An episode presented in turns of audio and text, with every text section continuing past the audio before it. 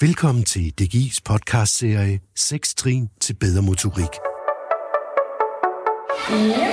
2, 3 og Vi har besøgt Haletusserne, som er et forældre-barnhold i Lystrup Svømning, i den her podcast, der handler om labyrintsansen. Jeg hedder Søren Prehn, Og jeg hedder Jonna Toft. og vi er dine værter i den her podcastserie om børns motorik. Og Jonna, hvad er motorik? Motorik, det er fundamentet for, at vi udvikler vores bevægelser. Vi har tre grundlæggende sanser, labyrintsansen og følesansen og muskelledsansen. De fortæller hjernen om, hvor kroppen er og hvad den er i gang med, og hjernen samler sig alle de her indtryk eller stimuli, som den får via sanserne, og så finder den ud af, hvad der er klogt at gøre. Og på den måde, der lærer hjernen og kroppen at lave gode, præcise bevægelser, så vi for eksempel kan hoppe fra sten til sten, eller sådan en målmand i håndbold kan lave et afsæt og springe op, og lige præcis ramme bolden i det øjeblik, hvor den bliver kastet imod mål. Og i dag er det så den første af de tre grundlæggende sanser, som vi skal kigge nærmere på. Labyrintsansen. Ja, den første, vi skal møde, det er Charlotte Ede Frost. Hun er børn- og ungekonsulent i DGI Vestjylland, og hun arbejder med at give lærere og pædagoger viden om, hvordan de kan stimulere børns motorik. Jamen, labyrintsansen er faktisk et lille bitte organ, der sidder inde i øret. Det har sådan tre små buegange og to sække. Labyrintsansen, den øh, er med til at fortælle hjernen, hvor hovedet er øh, i forhold til de tre buegange. Øh, hvis man prøver at sige øh, ja med hovedet og nikke, så er det den ene buegang. Hvis man prøver at lave nej-bevægelsen, altså ryste på hovedet, så er det den anden buegang. Og hvis man prøver at vippe hovedet fra side til side, jamen så er det den sidste buegang. Så hver gang vi bevæger hovedet i en af de her retning, så er der nogle små femmerhår, der bliver stimuleret af noget væske inde i det her lille organ. De sender besked op til hjernen om, at nu bevæger hovedet sig i den retning, og nu bevæger det sig i den retning. Hvis vi ikke har gjort det ret meget, så vil femmerhårene sige, det her det er jeg ikke vant til, så det skal du stoppe med, det er ikke rart. Og så er det, vi bliver svimle. De to små sække, som også er en del af labyrintsansen, de hjælper kroppen med at mærke, om vi bevæger os frem eller tilbage, om vi bevæger os op og ned, eller om vi har fart på, eller om vi faktisk er helt stille. Så hjælper de os også i forhold til tyngdekraften. Hvis nu et barn ikke er vant til at trille og rulle og på den måde stimulere labyrintsansen, hvad, er det så, hvad, hvad vil det så mærke? Jamen, så øh, vil sensen fortælle hjernen, at her er noget, jeg ikke er vant til, her er noget, der ikke er rart, øh, og det skal du stoppe med. Lille barn vil blive utilpas og synes, det er ubehageligt. Lille, helt lille barn vil blive ked af det, og de større børn, de vil måske også blive utilpas og stoppe med aktiviteten. Trække sig fra det, de egentlig bliver bedt om at gøre, fordi de mærker, at det ikke er rart.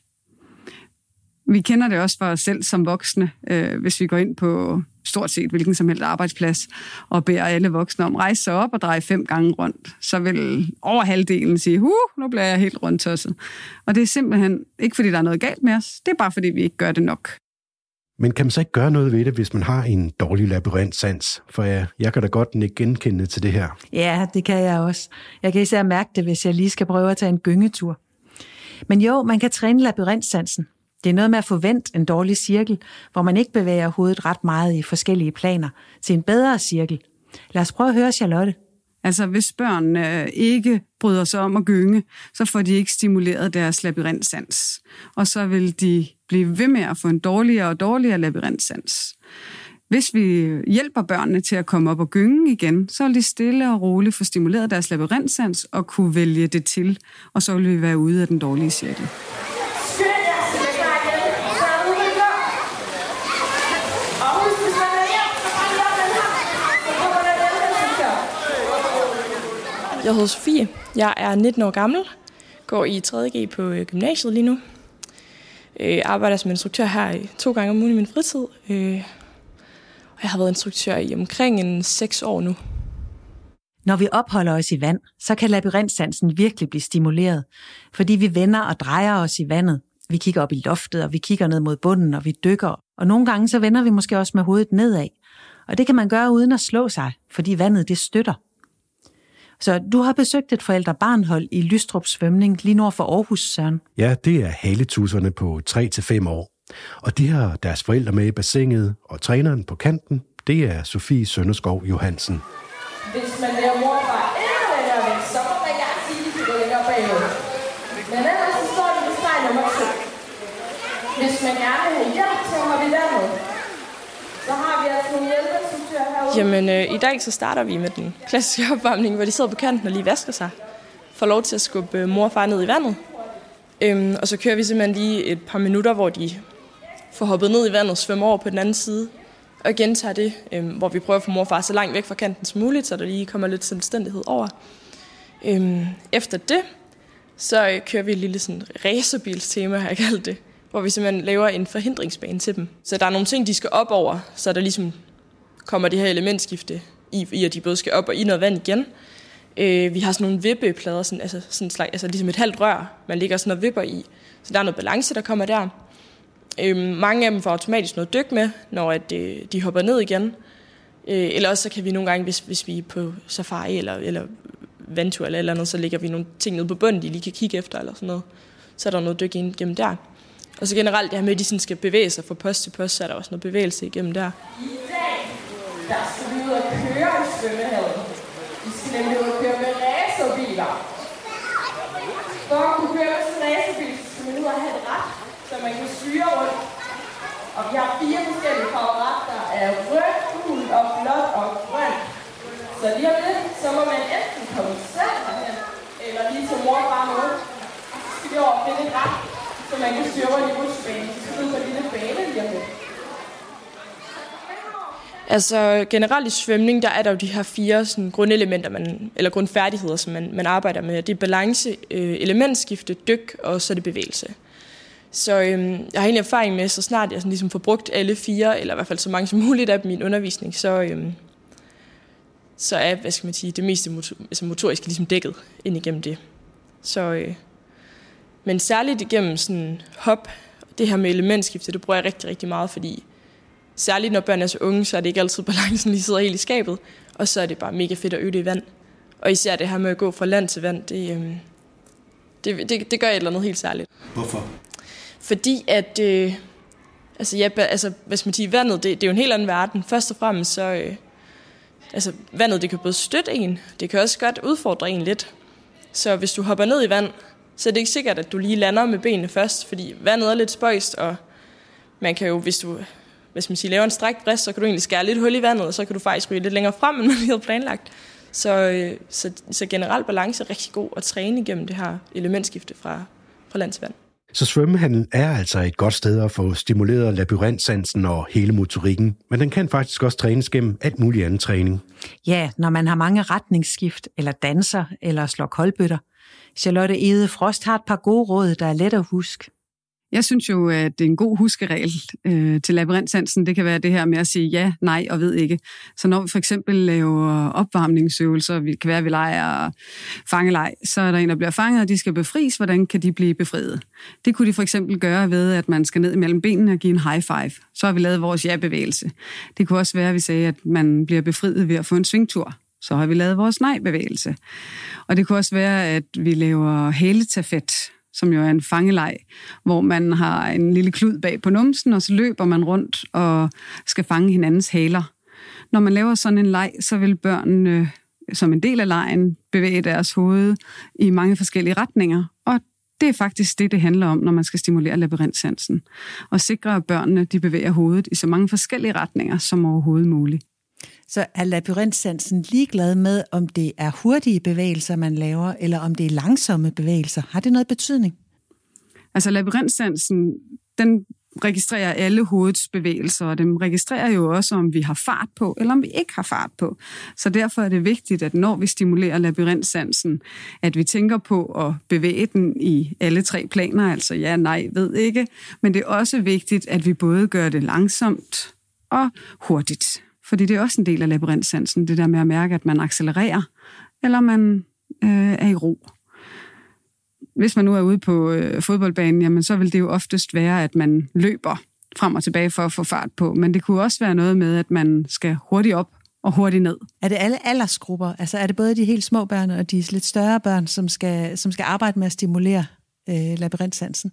Altså, det er jo rigtig vigtigt med labyrintsansen, at vi er opmærksomme på den hele livet igennem da den jo bliver dårligere, hvis ikke vi stimulerer den. Øhm, vi er rigtig opmærksomme på det med de små børn, at de skal trille og rulle og dreje rundt og slå koldbøtter. Lige så snart vi bliver lidt ældre, så begynder vi tit og ofte i foreningerne at være mere idrætsspecifikke og gå på de kompetencer, som børnene har. Og nogle gange glemmer vi måske at få stimuleret de her sanser fortsat. Så derfor øh, kunne det være rigtig vigtigt, at man også puttede det ind i opvarmningsøvelserne, få nogle øvelser, hvor man bevæger hovedet i så mange retninger som overhovedet muligt.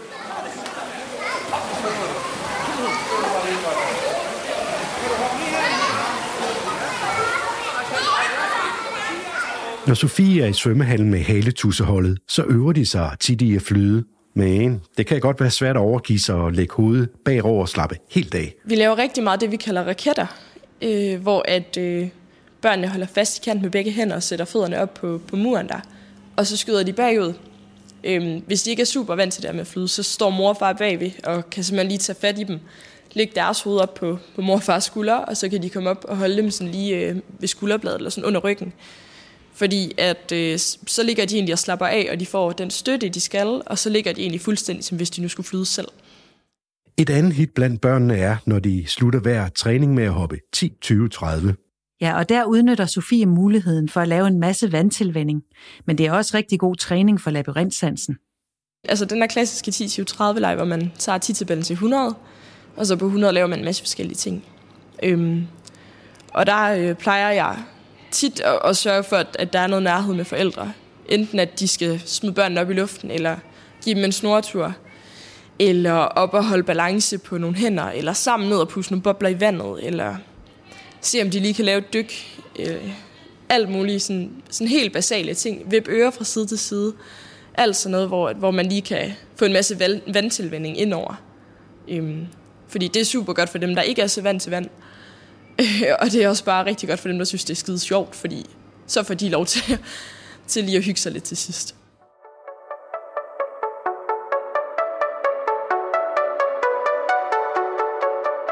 Men Jonna, bevæger børn sig egentlig nok, når man tæller alt det her leg med? Nej, det gør de ikke. Og det er vigtigt, at børn får masser af bevægelse hver dag.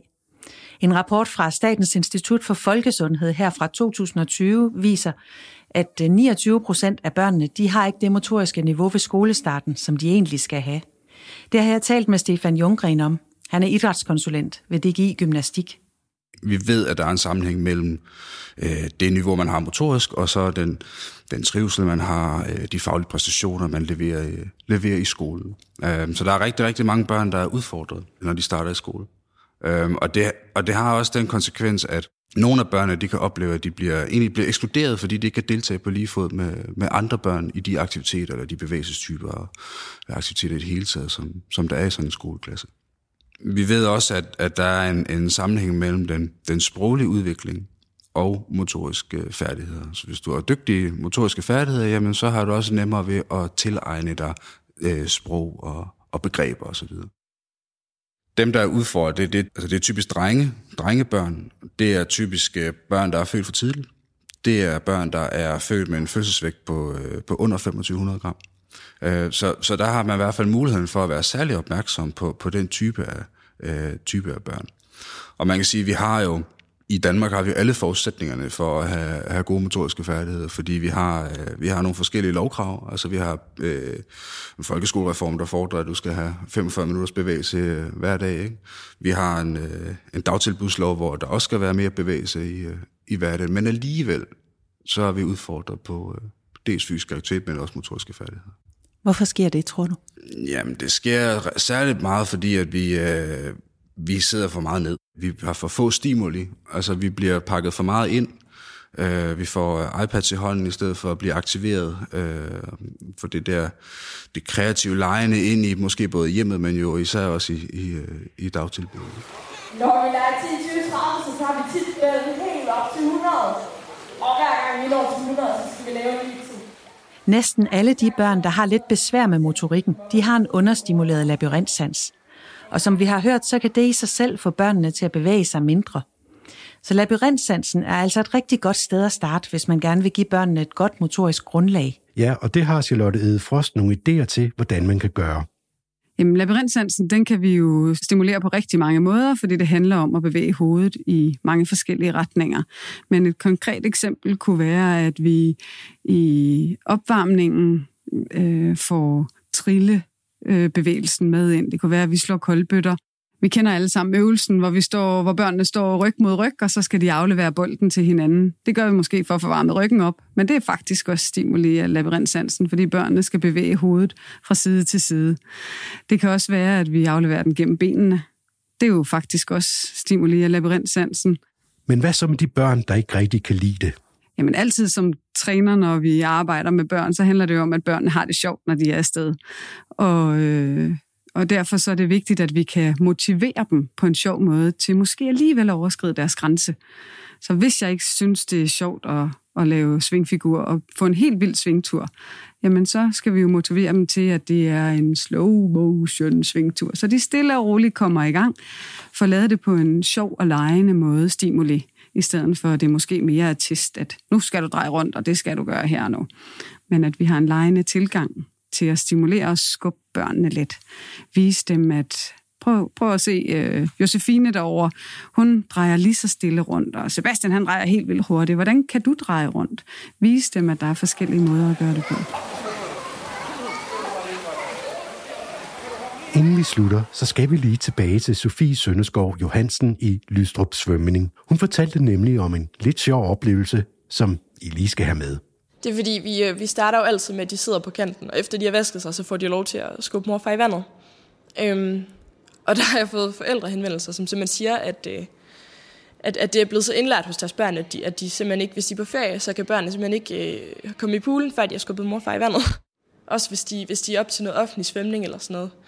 Så, øh, så skal mor og far simpelthen lige skubbes i, før de selv, før de selv hopper med. Så det er også det, det er mega sjovt, synes jeg.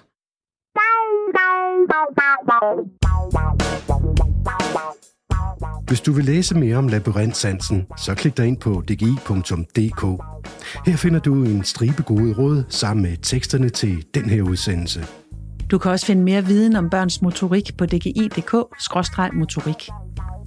Den næste podcast, den handler om en anden af de grundlæggende sanser, nemlig følesansen. Vi hedder Søren Prehn. Og Jonna Toft. Og vi har lavet de her podcasts for DGI.